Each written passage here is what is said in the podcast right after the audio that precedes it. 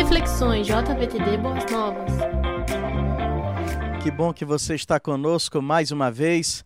Depois dessa sequência maravilhosa de louvores, nós podemos dar continuidade a essa série maravilhosa que está sendo desenvolvida pela juventude da Igreja Batista Boas Novas com o tema Sem Filtro e que tem como objetivo fortalecer, fundamentar a fé na todas as questões doutrinárias que estão contidas nas Escrituras Sagradas.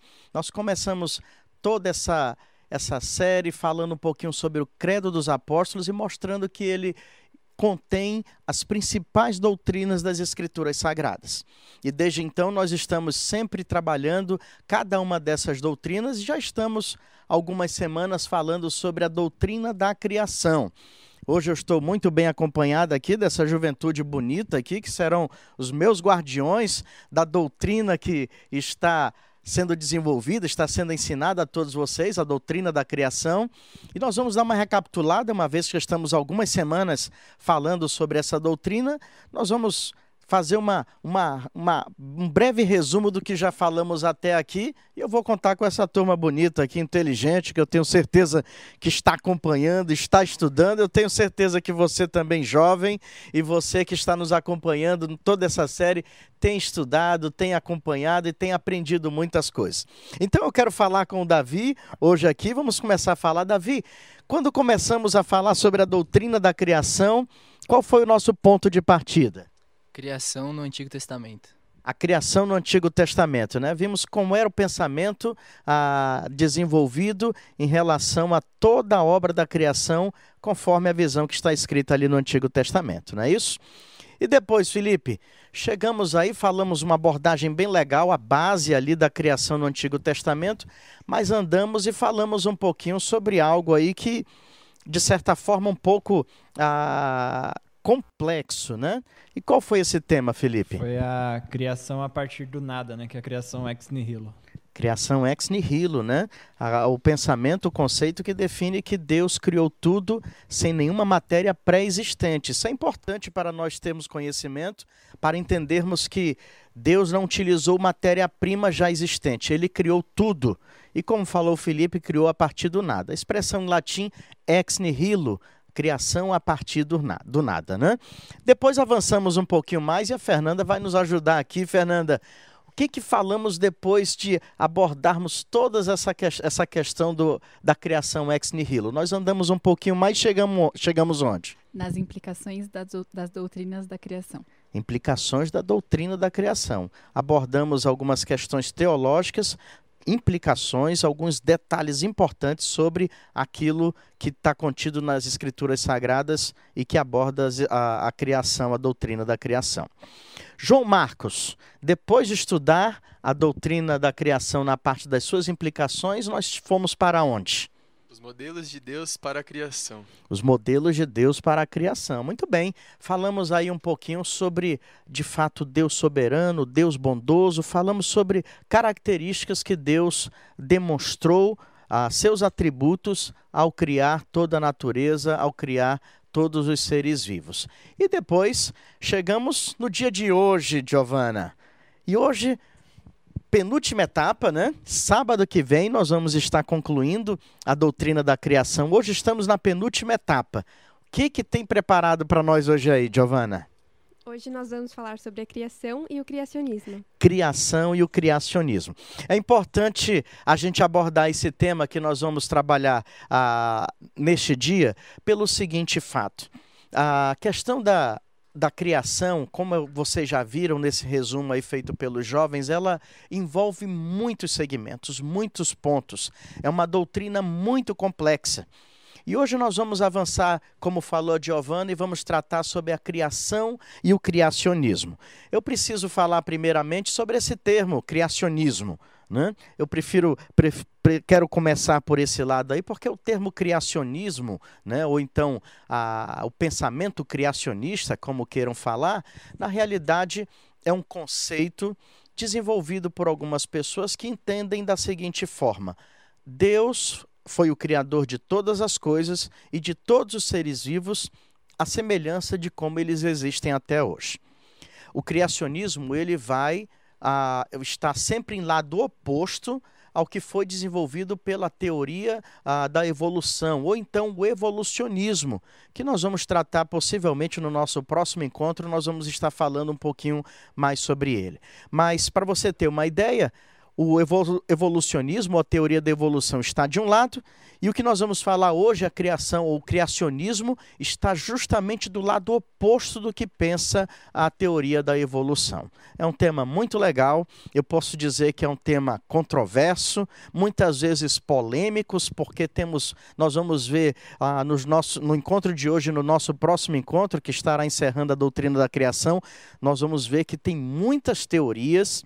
Então, observe que nós estaremos sempre trabalhando alguma coisa que diferente, controversa, polêmica, enfim, nós vamos aprender muitas coisas legais aqui.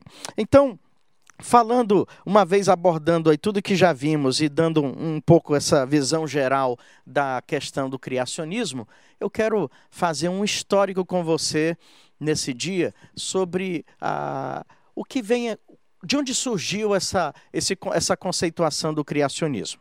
Né? E nós precisamos ah, dar uma olhada na história por volta do tempo de 1800. Anos 1800, em algumas ah, ajuntamentos acadêmicos, em alguns ajuntamentos acadêmicos, era já trabalhada a questão ah, não somente do que vimos até hoje, dos atributos de Deus, a criação no Antigo Testamento, a criação a partir do nada, o ex nihilo, mas também se abordava e se estudava muito em ambientes acadêmicos sobre essa, essa questão do criacionismo, da questão científica e da questão divina que envolve toda a obra da criação.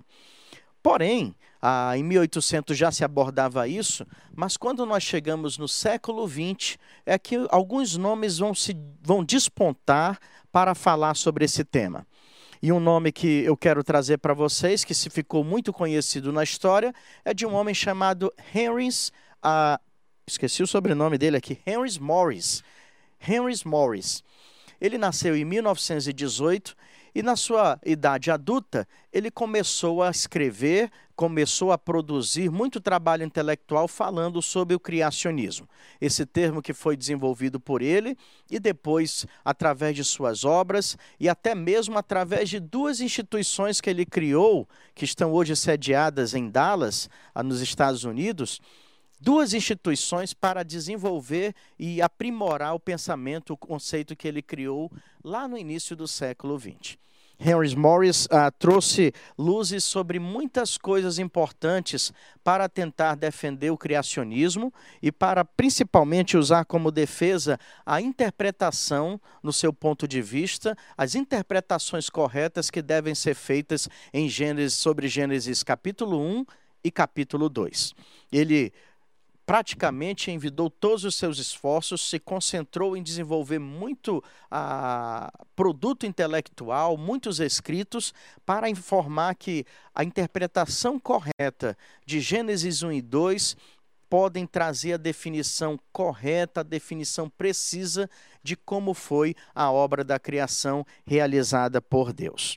E aí a gente pode falar sobre alguns argumentos defendidos pelos criacionistas, por aqueles que abraçaram esse conceito da criação ex nihilo, da criação a partir do nada, da criação sendo feita totalmente pelas mãos de Deus, da criação que, segundo ah, os criacionistas, está toda registrada nos liv no livro de Gênesis, capítulo 1 e capítulo 2. E eu quero abordar com vocês alguns argumentos que foram usados por Henry Morris e por todos aqueles que aderiram essa, essa definição de criacionismo.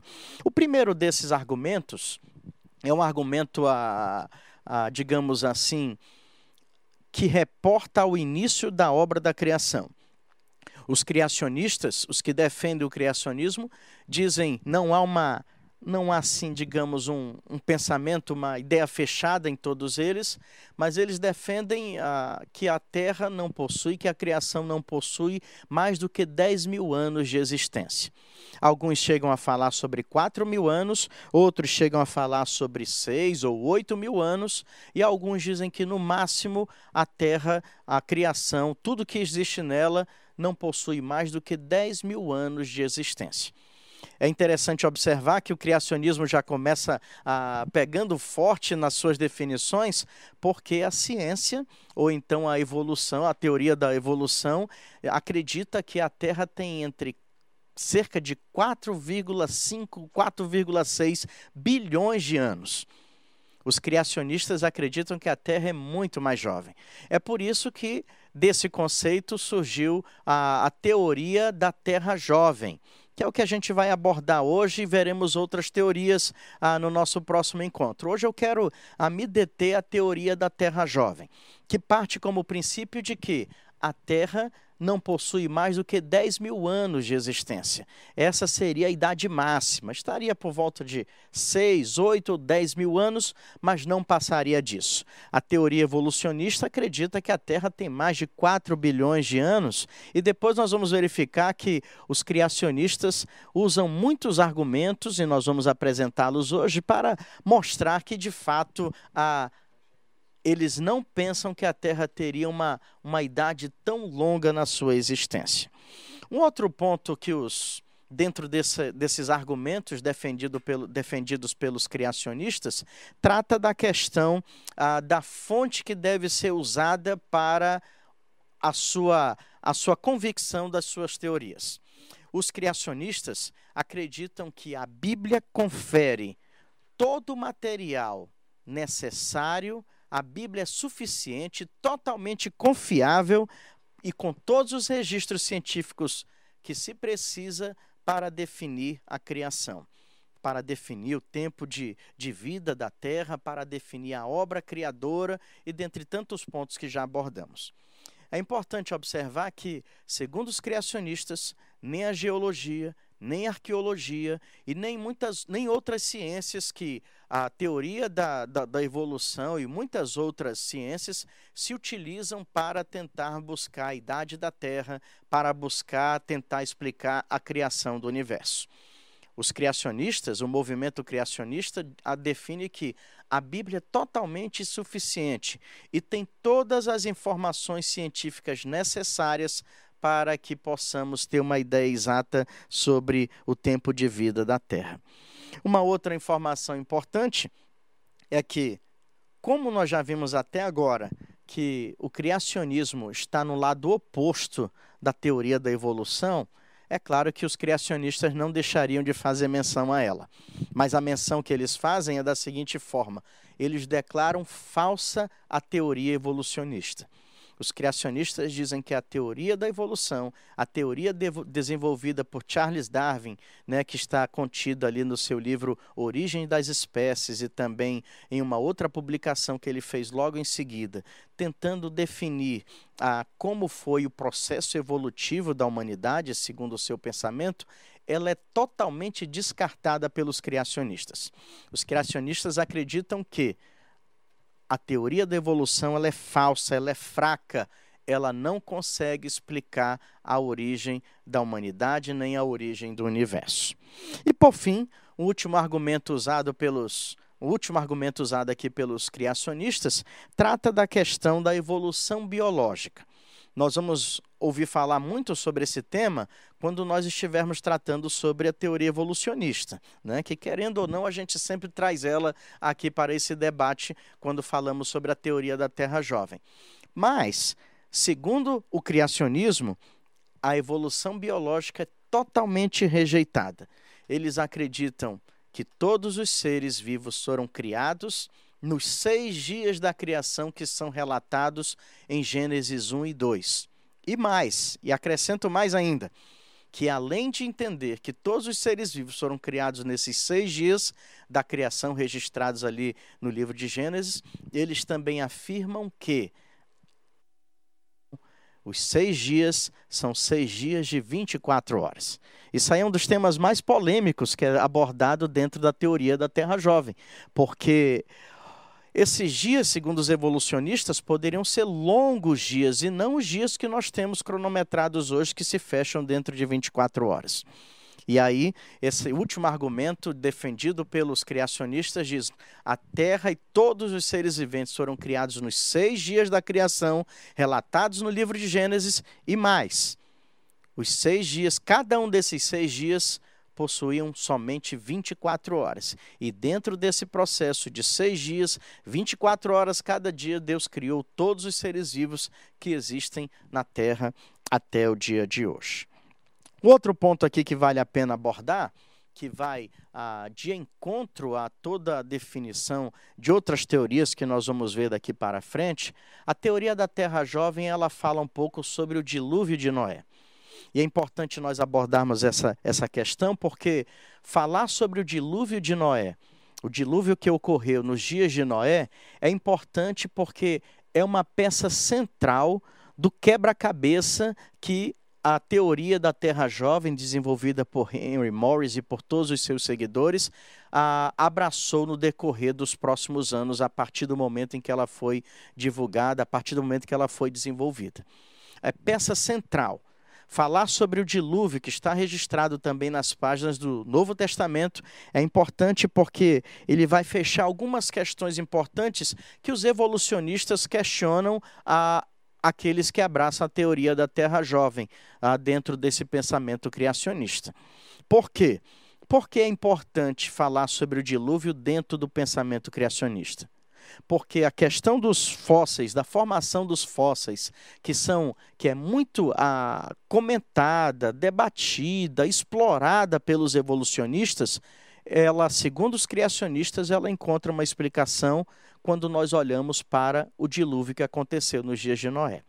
Os criacionistas acreditam que quando ocorreu, quando ocorreu o dilúvio nos dias de Noé, muitas espécies, muitos animais, muitos seres criados, muitas plantas, fauna e flora, de uma forma em geral, muitos, todos, muitos desses ah, componentes que faziam parte da vida existente na época foram ah, deixaram de existir, foram extintos da Terra.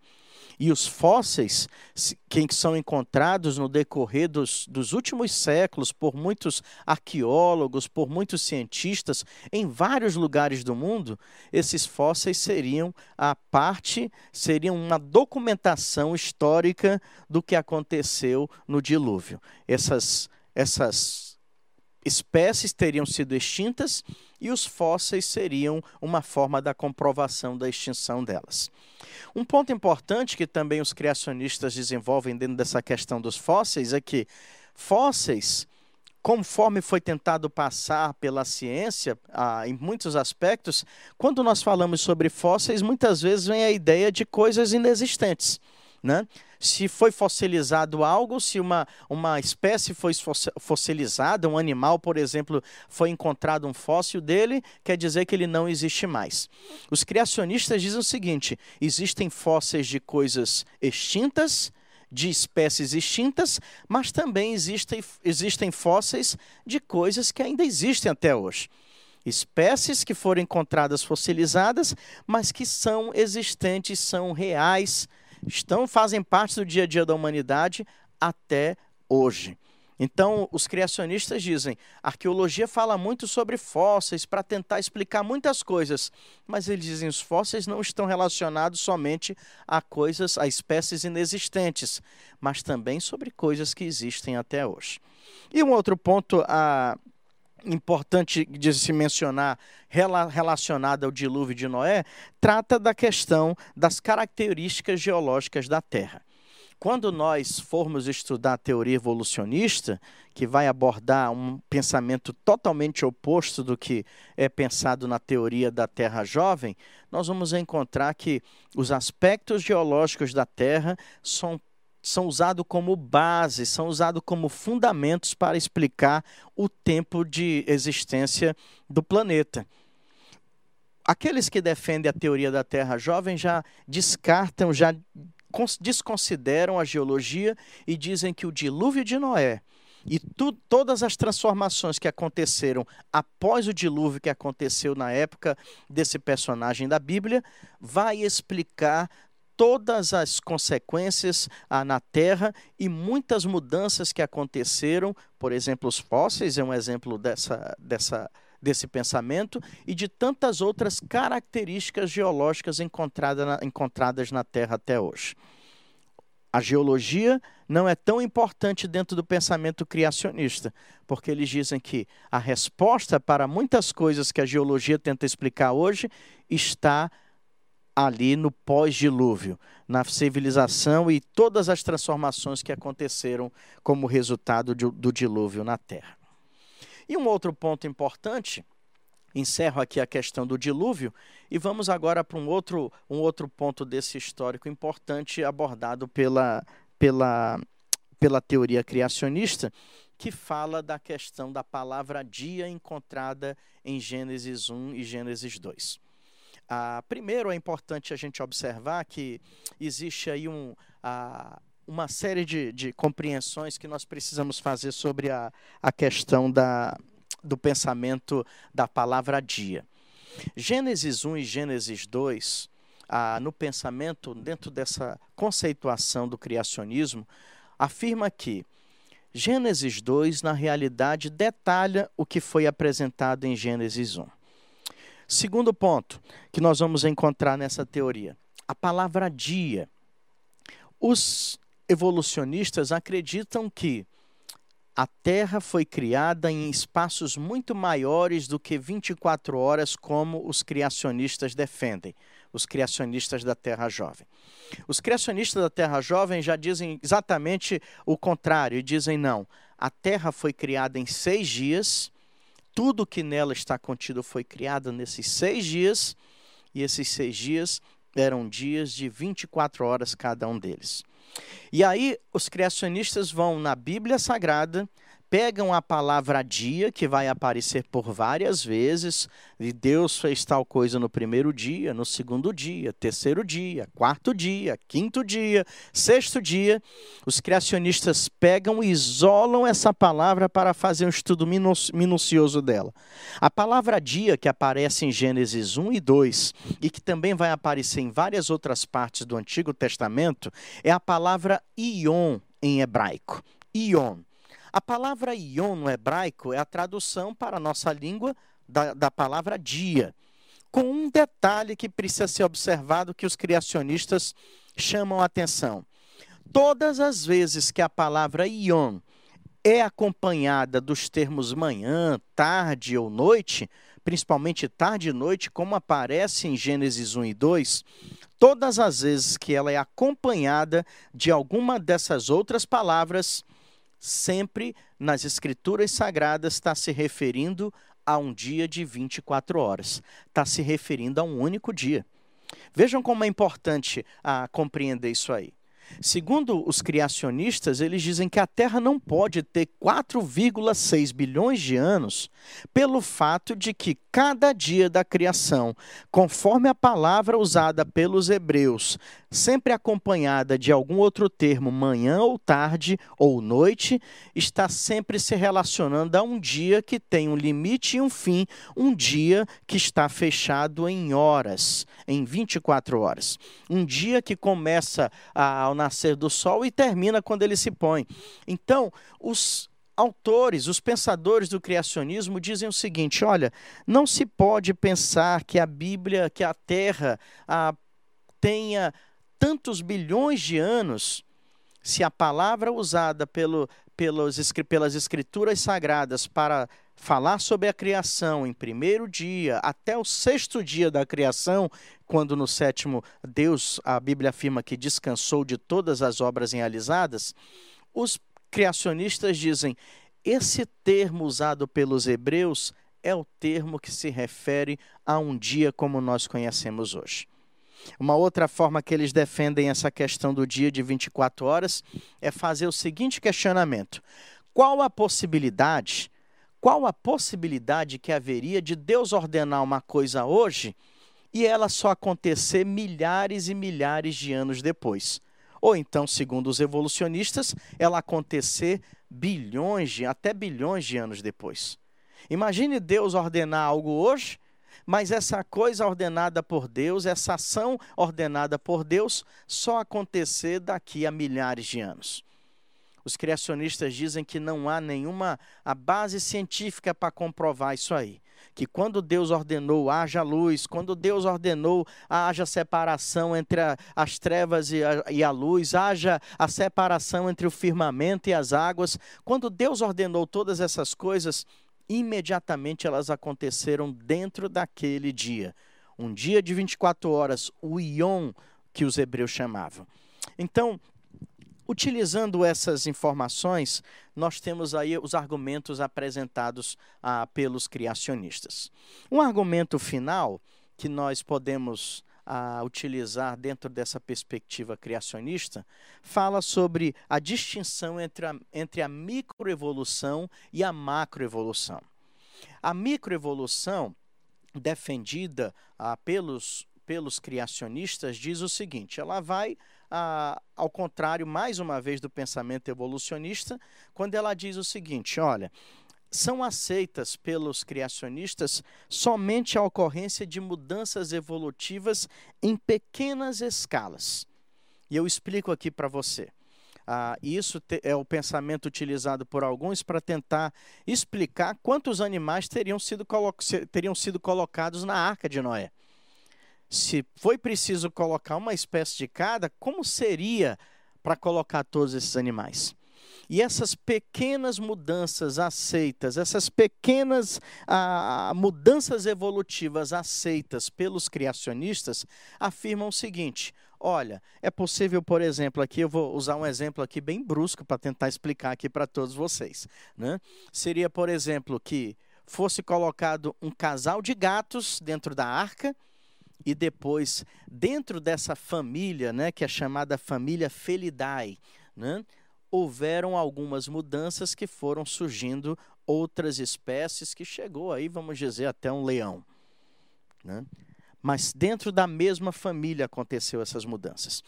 Esse, isso é o que penso. Tô, é claro que eu estou citando aqui um exemplo brusco. É possível que um leão e uma leoa tenham sido colocados dentro da arca. Estou citando aqui uma, um exemplo dentro de uma mesma família para dizer que pequenas mudanças no código dessas famílias de espécies aconteceram e assim outros animais foram se derivando, foram surgindo, surgindo como descendência dessas primeiras espécies. Agora, a questão da macroevolução, que é o ponto totalmente defendido pela teoria, de evolução, do, te, teoria evolucionista, a teoria defendida e criada por Charles Darwin, isso sim o criacionismo descarta totalmente. Diz que não existe macroevolução, de uma espécie transformar-se numa espécie totalmente diferente, de um animal virar alguns milhares de anos depois de um animal totalmente diferente da sua espécie original. O criacionismo descarta totalmente essa ideia. E aí nós chegamos ao final dessa primeira parte falando sobre a teoria da Terra jovem claro que semana que vem vamos ver outras teorias e eu convido você a estar conosco porque vai ser muito legal acompanhar outras abordagens. E é interessante aqui que a gente quer apresentar todos esses pensamentos, todas essas teorias envolvendo a criação, para que você possa ter uma, uma, uma consciência e um conhecimento de tudo que foi visto ah, no passado da história e hoje nós começamos desse ponto de partida da teoria da Terra Jovem. É importante saber que é uma teoria embasada nas escrituras sagradas. Henry Morris, quando começa lá no início do século XX a desenvolver algo que havia sido articulado no ano de 1800, ele agora cria argumentos muito fortes, todos eles voltados para a Bíblia Sagrada, deixando de lado a ciência para tentar explicar não somente a idade da Terra, que deve estar no máximo entre 10 mil anos, segundo os criacionistas, mas também mostrar um pouco sobre a questão das espécies que existiam no passado, ah, pré num, num, num tempo pré-diluviano e pós-diluviano e que chegou até nós hoje. Ok? E para encerrar, eu quero falar sobre alguns dados estatísticos que envolvem a teoria da Terra, da terra jovem. Né? A teoria da Terra jovem é claro que nós não temos dados estatísticos mundiais e, infelizmente, também não temos dados estatísticos brasileiros. Né? Nós temos dados estatísticos de onde é desenvolvido com muita veemência esses estudos, que é nos Estados Unidos. Nos Estados Unidos foi realizada uma pesquisa pela ABC no ano de 2004. é importante que sempre que falamos de uma pesquisa, sempre mencionar a fonte e também a época em que foi pesquisada. Então, quero trazer para você aqui uma, um resultado de uma pesquisa realizada pela ABC no ano de 2004. Em 2004, envolvendo somente cristãos, aqueles que, até uma expressão em inglês, mas que na nossa língua seria aqueles nascidos de novo, os crentes, os evangélicos, participantes que cultuam a Deus, membros de igrejas evangélicas. Em 2004, a ABC fez uma pesquisa e chegou à seguinte conclusão: entre os evangélicos, entre os crentes atuantes, 90% das pessoas pesquisadas criacionistas da Terra Jovem. Acreditam nesses pensamentos que são teoria criacionista mil anos, que as espécies foram criadas justamente como elas existem até hoje, com algumas pequenas modificações, mas dentro e fazendo parte da mesma família e espécie. Então, quando realizada essa pesquisa entre cristãos, 90% dos cristãos afirmaram aderir a esse pensamento, a essa posição da teoria da Terra jovem. Esse dado mudou um pouco quando, em 2013, foi realizada uma pesquisa pela Views Human Evolution. Agora um pouco mais recente, uma, uma pesquisa que tem há sete anos, foi feita sete anos atrás. Essa envolvendo a população americana. E é claro que dentro de um escopo da população americana, o resultado foi 33% dos habitantes, 33% das pessoas pesquisadas entre os americanos consideram-se criacionistas da Terra Jovem. Consideram abraçar e entender essa teoria como sendo a mais ideal para explicar o início da Terra, a idade da Terra e as espécies que existiram no passado e que existem até hoje. Não é interessante essas informações? Entre os crentes, 90% aderiram a, ao pensamento da, da Terra Jovem, da teoria da Terra Jovem, teoria essa desenvolvida pelos criacionistas. E, de uma forma geral, entre uma população não somente de evangélicos, é claro que dentro de um número específico de pessoas pesquisadas, 33% também aderiram essa, essa teoria. Acreditam que a Terra não possui mais de 10 mil anos e que as espécies foram criadas exatamente como nós as conhecemos hoje. Muito interessante, não é? Gostaram do que vimos até agora? Muita informação, mas informação legal, acredito, né? E é interessante que essa teoria não ficou solitária. Outras teorias surgiram com o passar do tempo. Tem a teoria da evolução, tem a teoria da terra a, idosa, da terra velha, como é chamada, e nós vamos no nosso próximo encontro essas teorias também, para que a gente possa ter é, seria legal se no final de tudo isso a gente conseguisse fazer né, um, uma, uma espécie de mosaico né, de todas essas. Por hora, fique.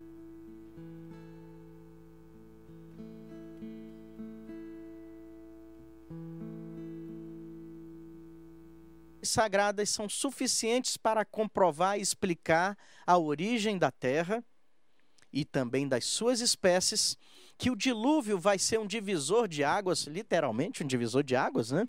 Estamos falando de dilúvio, um divisor de águas da história que explica muitas coisas que aconteceram após o dilúvio, após esse acontecimento narrado nas Escrituras Sagradas. Semana que vem tem mais, nós vamos continuar aprendendo um pouquinho mais. Vamos estar encerrando na semana que vem esse papo legal sobre a criação e eu conto com você até lá. Que Deus abençoe a sua vida.